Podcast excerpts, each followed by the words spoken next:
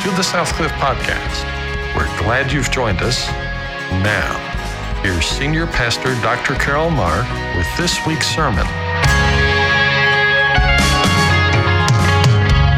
Well, it's good to see you. Glad you're able to be with us and uh, hope you enjoyed the winter weather over the week. That was kind of a crazy experience, wasn't? For those of you that are here in Texas, for sure. Uh, others of you that are watching in other parts of the world kind of watch with amazement and humor as you see Texans deal with, uh, with ice and snow. Uh, but it's a unique experience for us. I was, uh, my wife, of course, is in uh, the medical world, and so they have to, nurses and doctors and all those people don't get off. They have to go to work. And so uh, I took her to work on Friday morning morning when all the ice and snow was out, and, and, uh, and I went outside to scrape the, the ice off the windshield of the truck before I did that.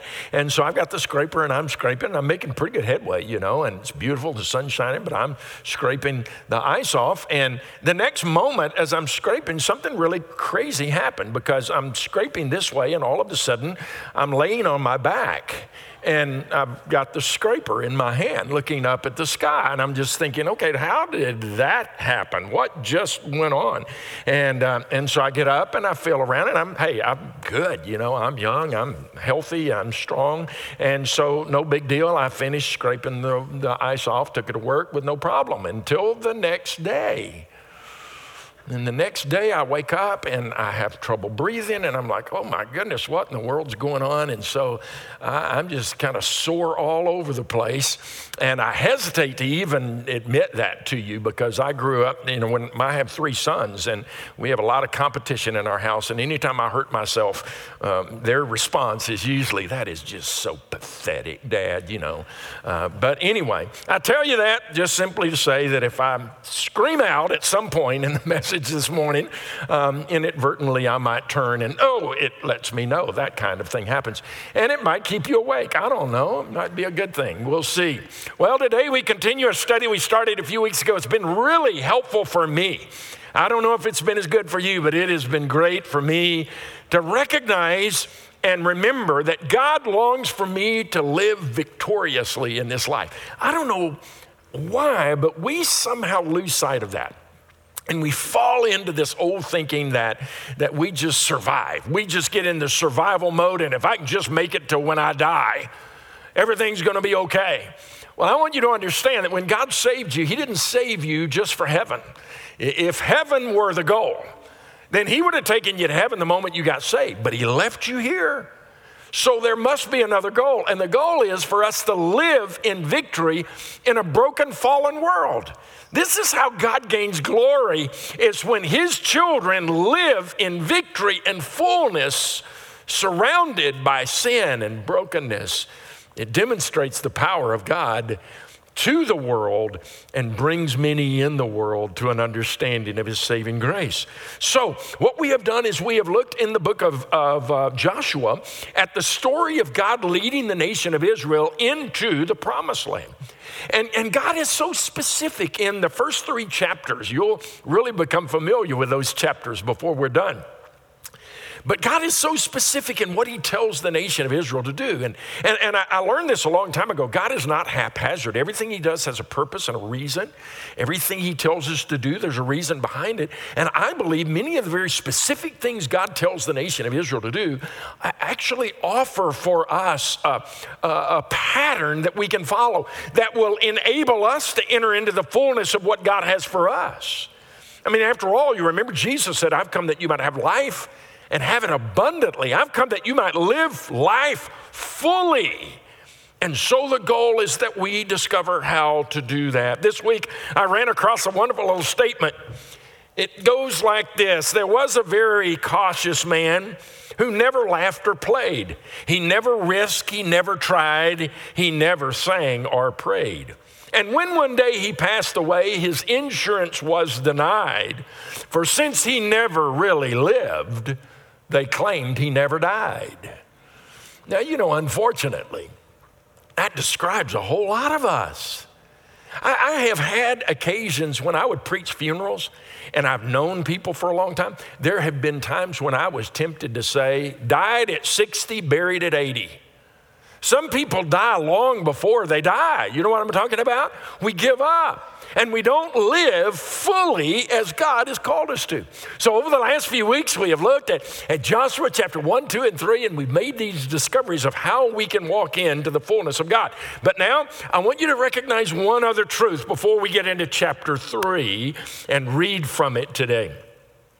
One thing that becomes clear in chapter 3 chapter 3 is the chapter where the nation of Israel finally enters into the promised land. 40 years of wandering around in the wilderness. They finally cross over the Jordan. They enter into the promise. They possess their possession. And all of that culminates in chapter 3 of Joshua. But one of the things that we begin to recognize in this story is that we never fully embrace God's fullness for us. We never know God's victory apart from God's power. His power made it possible for them to walk into the promised land, right? It was God's power that stopped the flow of the Jordan River and allowed them to walk across. And I want you to understand you'll never know the fullness of God without knowing God's power. So, what I want to do today is talk about that power of God. How do we access God's power? What can we learn about the power of God from the display of God's power as seen in chapter 3 in the book of Joshua? And what, what we will discover together is that there are three, there are three critical issues that you need to understand about God's power. And if you understand this, it'll change everything.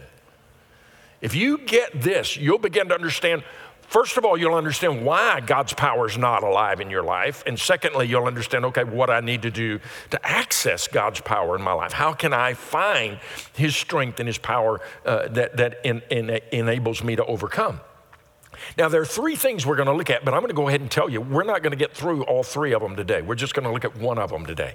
I started out saying this was going to be a three point sermon, and then I realized that you don't listen fast enough to do that. We have to just stay with one point, and then next week we'll pick up with part two. So you're going to have to come back next week, and it might be a third week. I don't know. We'll see if we can put two points together next week, but you're going to have to come back to really begin to understand this and how to apply it to your life. But there are three critical truths to understanding God's power. Listen, first of all, let me give them to you, and then we're going to come back and read, and then we'll unpack them together. First of all, I want you to understand this God's power is always connected to God's purpose. You, you'll never see the power of God exercised apart from His purpose. The second thing we're going to discover, and you'll be glad we didn't talk about it this week because it's not going to be a popular one for us. What we talk about today is powerful. What we talk about next week is painful. The second thing that I've discovered is that God's power is always connected to God's timing. Now, that's the part we don't like. We want God's power connected to our timetable, not His. We're going to discover next time that is. And, and then the final thing we're going to discover, it's another one that's tough for us, is that God's power is connected to our obedience. So, those are the three critical truths that we can discover from this story with regard to the power of God. So, let's look at the passage of Scripture and the story, be reminded of some of what we have already discovered, and then we're going to unpack that first one in our time together. So, if you have your Bible, look with me to Joshua, and we're going to turn together to chapter 3, and we're going to look at the first, from verse 5. We have already read this chapter, but we're going to look at verse 5 to 10, and then jump down to verse 17 just to remind you of what's going on and what's happening. Beginning with verse 5 And then Joshua said to the people, Consecrate yourself, for tomorrow the Lord will do wonders among you. There's the power of God. God is going to do wonders among you. And He does. He stops the flow of the Jordan River. So there's the power of God. He says, You're going to see the power of God tomorrow. Consecrate yourselves. And Joshua spoke to the priest and he said, Take up the ark of the covenant, cross over ahead of the people. So they took up the ark of the covenant and they went ahead of the people. Now the Lord said to Joshua, This day I will begin to exalt you in the sight of all Israel, that they will know that just as I have been with Moses, I am with, uh, I will be with you. You shall, moreover, command the priests who are carrying the Ark of the Covenant, saying, When you come to the edge of the waters of the Jordan, you shall stand still in the Jordan. Then Joshua said to the sons of Israel, Come here and hear the words of the Lord your God. Joshua said, By this you shall know that the living God is among you and that he will assuredly dispose from before you the Canaanites, the Hittites, the Hivites, the Perizzites, the uh, Girgashites, the Amorites, and the Jebusites. All of these enemies that were in the promised land. He said, You're going to see wonders today, and they would see that when the Jordan River would be cut off. You are also going to see the power of God as he enables you to drive out the enemy and possess all that God has promised you. Now, jump down to verse 17 and we find what happens as uh, kind of we looked at last time. And the priests who were carrying the ark of the covenant of the Lord stood firm on dry ground in the middle of the Jordan, while all Israel crossed over on dry ground until all the nation had finished crossing the Jordan. Now, there we find a display of God's power. But not only a display of God's power, the promise of the power that would continue, that would provide the victory that God had provided for the nation of Israel. So, with that in mind, let's just talk about those three things that kind of reveal how the power of God works so that we can understand how we can access God's power and we can literally utilize the power of God in our life. And I think understanding this is going to make a difference. Number one, I want you to learn together with me today that God's power is always connected to God's purpose. God's power is connected to God's purpose. What I mean by that is simply this God uses his power to accomplish his purpose. Now, listen very carefully to what I'm telling you. What that means is God never releases his power to indulge your desires. God never releases his power to accomplish your purpose and your desire and your goal God is not interested in providing His power to help you accomplish what you want to accomplish. God uses His power to accomplish His own personal goals. Now, I might add another thing that I've just discovered in my life. Neither is God interested in using His power to get you out of a situation that He never led you into. Does that sound familiar? You know, sometimes we become disillusioned about God and His power and His goodness because we're begging God to get us out of a situation that we got ourselves into. And all of a sudden, we think God doesn't have power. God, well, I want to tell you something. God's not interested in providing power to get you out of something that He never asked you to get into in the first place. Sometimes God simply says, you know what, Carroll, you got yourself there. If you would have followed me and done what I told you to do, you wouldn't be in the bind that you're in right now. And sometimes God allows us to suffer the consequences of our actions. Now, it doesn't mean that sometimes His purpose isn't in, doesn't involve getting us out of the situations that we were in. But I just want you to understand that, that God is not some divine genie. And we have a tendency to treat him as if he is some glorified butler. God's job is to do whatever I ask him to do. Prayer is all about me bringing my request to God, asking God, please work in this situation, provide your power, your grace, your strength to accomplish what I want. And I want you to understand that God is not your servant. God is God. He is the Lord of life, and He makes plans, and He carries out his plans. He exercises his power to accomplish his purpose. He is not interested in using his power to accomplish your goals.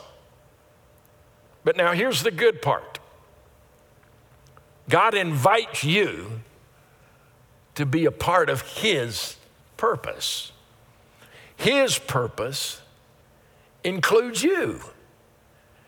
In the purpose of God, you are part of that. God has a plan and a purpose, and his plan and purpose includes you. What that means is God has a plan and purpose for your life too. And so, if the power of God is exercised when He accomplishes His purpose, and He has a purpose for me and a plan for me, then suddenly I realize that the power of God is available to me to live as God has called me to live because He has a plan and a purpose for me. So, so what I want to do today is stop for a minute. Let's talk about God's plan and purpose for our life. It's one of those things that we sometimes ask questions about and, and wonder about, but it's something that I think we, we can discover will bring about God's power in our life. So, what is it about God's purpose and where we see His power in our life? Well, first of all, let, let me help you understand this. God's purpose for your life, this is just is amazing, it's mind blowing. But God's purpose for your life is eternal. Do you know that God has always known that you were going to be a part of His plan? From the very beginning of time, God looked into the future and saw you. You have always been a part of God's plan. You've always been a part of, of God's purpose. His purpose is eternal. Uh, sometimes we think, well, oh man, I'm, I'm insignificant and, and, and nothing. And, but, but you know, the Bible tells us that before we were ever born, God knew us. Jeremiah said, Before I was ever formed in my mother's womb, you, you knew me. Uh, David said the same thing in the Psalms God, before I was ever conceived, you knew me. You, you, you formed me in the inner parts of, of my mother's womb. You, you have known me for all eternity. Your plan and your purpose includes me. I mean, we live in a world today where sometimes we feel that we are a, an accident or a mistake, and sometimes we're even told you're an oops baby and we didn't plan on you. But I want to tell you something even if you were not planned for by your earthly parents, you're a part of God's plan. You may be a surprise to them, but you weren't a surprise to God.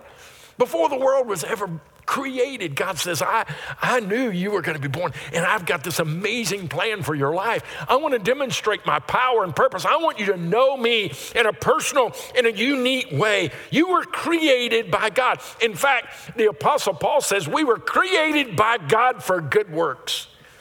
He created us with a purpose and a plan in mind.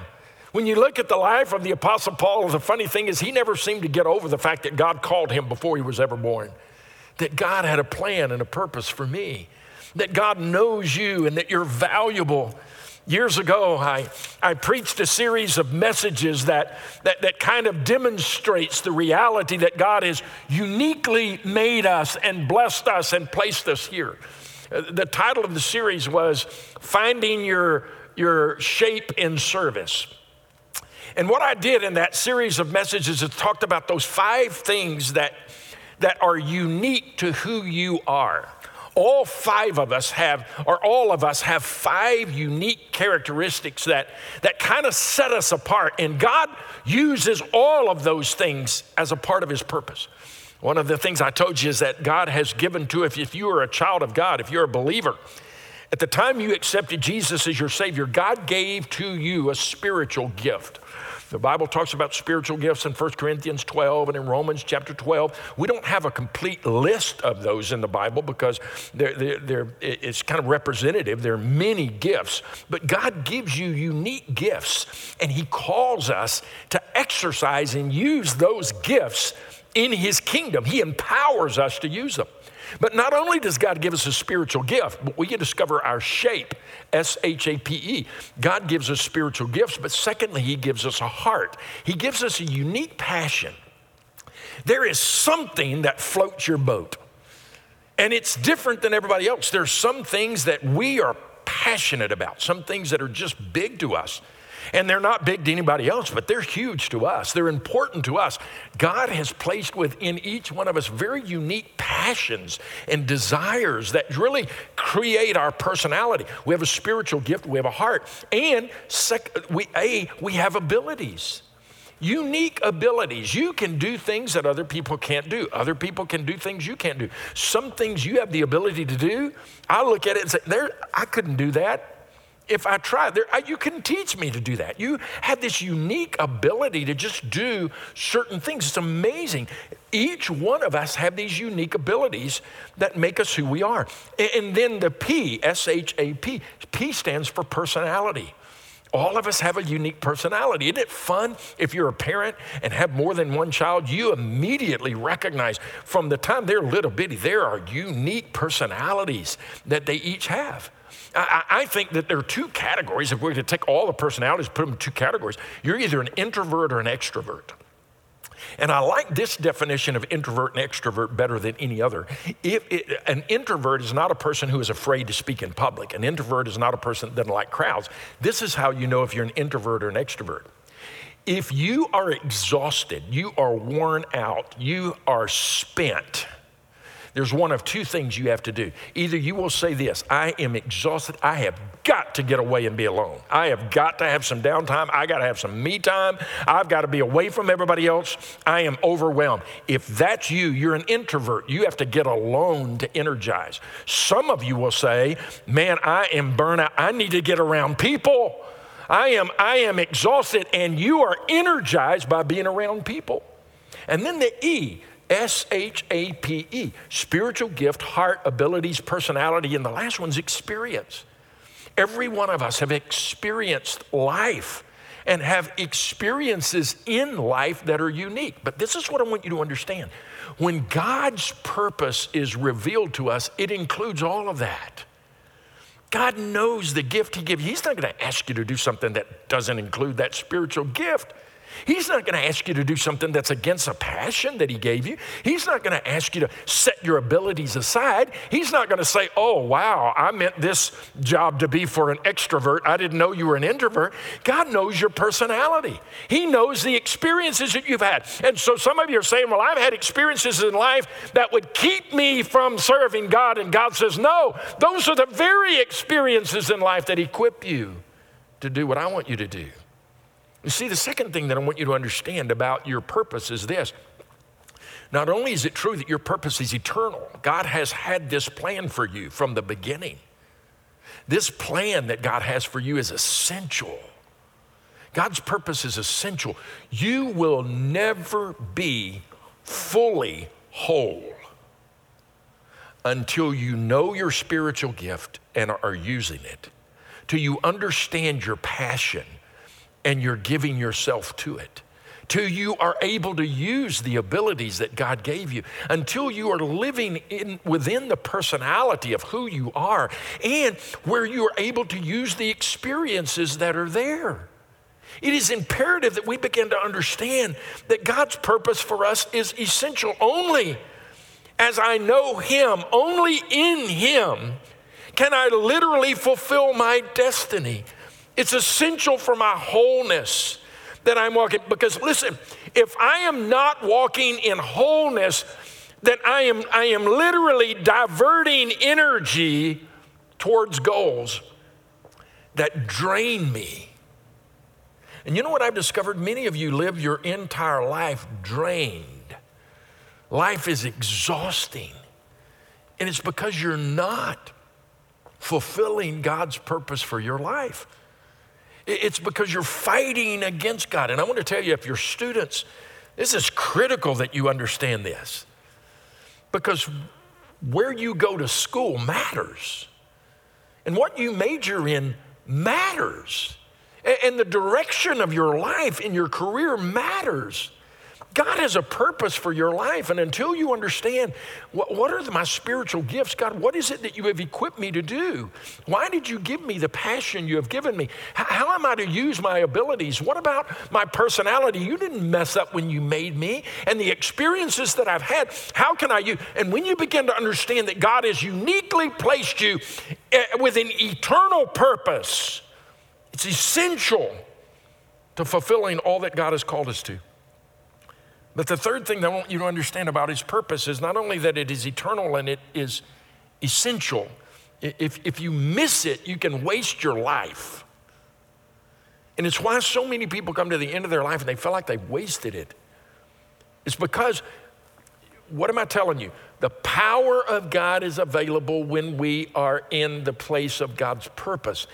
And the reason many of us are exhausted is because you're not in the place of God's purpose. And if you're not in the place of God's purpose, you're living life in your own power. And it's exhausting.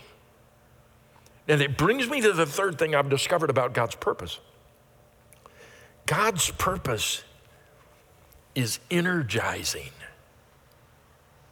Now, think about what could happen if suddenly you want to get up in the morning. Think about the life transformation that would happen if I, I love life. I enjoy what I do. That's the power, that's victory, see? Now, I want you to understand that doesn't mean that there are not challenges, and that doesn't mean that there are not bad experiences, and that doesn't mean that, that they're not hard experiences. You remember the story of the three Hebrew children, Shadrach, Meshach, and Abednego, and how they had served God, and, uh, and, and, and were, were, the king was tricked into making a decree to, to throw into the fiery furnace anybody that didn't bow and worship you as a king. And, and, and they were, the king was tricked because they knew that those three guys are not going to do that. And so he made the decree and it was brought about, and they said, You're going to be thrown into the fiery furnace. But this is what Shadrach and Meshach said to the king as they were standing before. him. He said, If you don't bow down and worship me, I'm going to throw you into the fiery furnace. And this is what they said Our God will deliver us from the fiery furnace. Now, here's the critical part of what they said. But even if he doesn't, we're not bowing down. The purpose of God sometimes means that, that the end is hard, and it might mean that there are challenges, but there is victory and there is power in what was stated. They were living their life by purpose. They were saying, God has a plan and purpose for my life, and no person's going to get in the way of it. And so ultimately, I want you to understand that the purpose of God within us energizes us.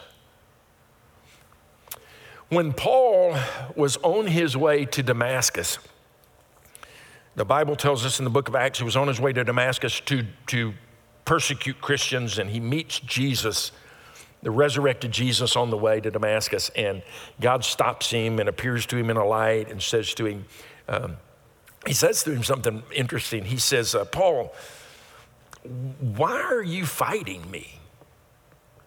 And he, and he uses this terminology. Why are you kicking against the goads? It says in, in, in the book of Acts. What in the world does that mean? Well, if you plow oxen in that day, there was a long stick, sharp on one end, that you would carry with you. And when the oxen would begin to kick at the traces, you would take that goad and you would, you would hit you, you, would prod the oxen as they would kick their foot back, and it hurt. And over a period of time, the oxen say, I'm not kicking that anymore. It hurts. Now, unfortunately, we haven't learned to quit kicking. But ultimately, this is what Jesus is saying Paul, why are you fighting me? My plan and purpose is good. And this is what I want to tell you something. There are some of you that are Christians today, and you're fighting God. You're afraid that God's going to ask you to do something you don't want to do. You're afraid that God's going to send you somewhere you don't want to go. You're afraid to discover your spiritual gift. You're afraid. And I want to tell you something you don't have to be afraid of God. And that's what he was saying. Paul, you don't have to be afraid of me. You'll never know your purpose apart from me. With me, you'll know your purpose. You'll know, listen, Paul, I will energize your life to the point that you will say, I get to get up in the morning. This is what I was created to do. And I get to live in His power and grace. Doesn't mean I'm not going to have bad days, and that doesn't mean that every part of my job I love. I really believe I'm exactly where God wants me to be, but there are parts of my job I don't like. So, but I'm still energized overall by the call that God has placed on my life, that I get to do the things that He has called us to do. Well, it energizes us. Well, quickly, let me give you another one. God's purpose not only energizes, but it's, but it's also, here's a final one it's exciting. No one in the nation of Israel died of boredom From the time they crossed into the promised land, buddy, it's an exciting story. And I want to tell you something God's going to lead you into a life of excitement and joy. And you and I are going to be able to witness the wonders of God every day in our life. God's service is a call that is not boring but exciting. We get to wake up and say, It's a brand new day. God, what are we going to do today? Where are we going today? What are you going to do today? I want to consecrate myself to you again today, and I expect to see the wonders of the Lord.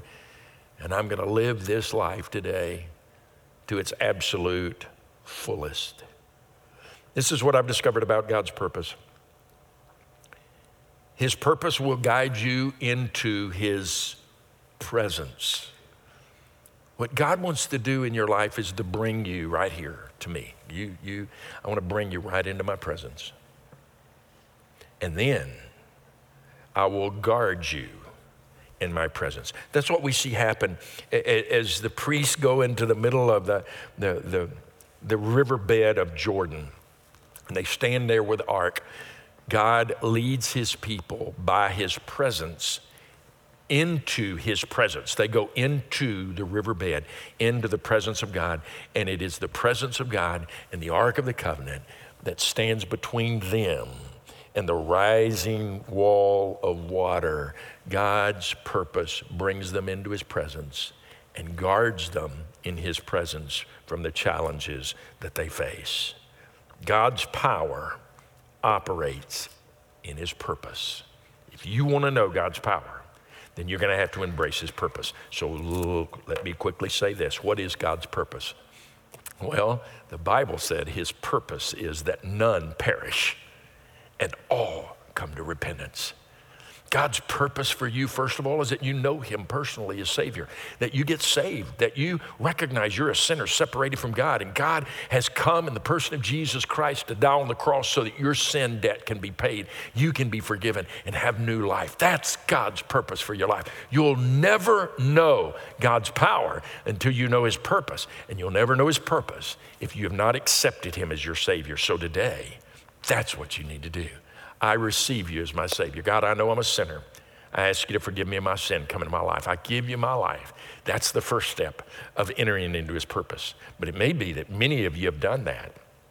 So the second step is not just entering into a relationship with God, but to walk in the presence of God and experience the power of God and the protection of God. So it comes to that place where I say, God, I know you have a purpose and plan for my life. I have been asking you to bless my plan. But today, I choose to embrace yours. Show me what you want. Let me find you. Help me know who I am in you. And in doing that, I will walk in your purpose.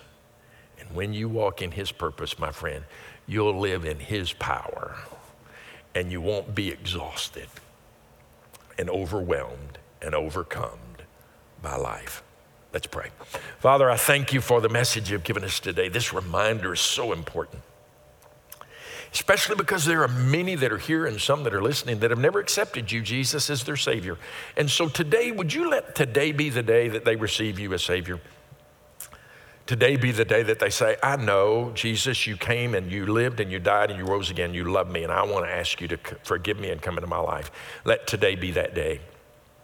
And for others of us that are in this room, God, we are living life and running at a fast breakneck speed. Would you help us today to say, wait a minute, I'm not going to ask you to bless my day. I want to join you in what you're doing, God. I want your purpose to be fulfilled in me. Show me your plan for me and let me walk in that. Because when I'm there, your presence is there, your power is there, your protection is there, and that's what I'm looking for. So I commit myself to you and your plan and purpose. In Jesus' name, amen.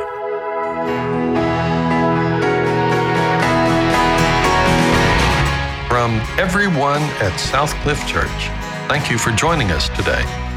If you would like more information about Southcliff Church, please go to southcliff.com to share a testimony of how God has encouraged you through this ministry. Send an email to scpodcast at southcliff.com. That's scpodcast at southcliff.com. Click the Give button on our webpage to discover how this ministry is supported.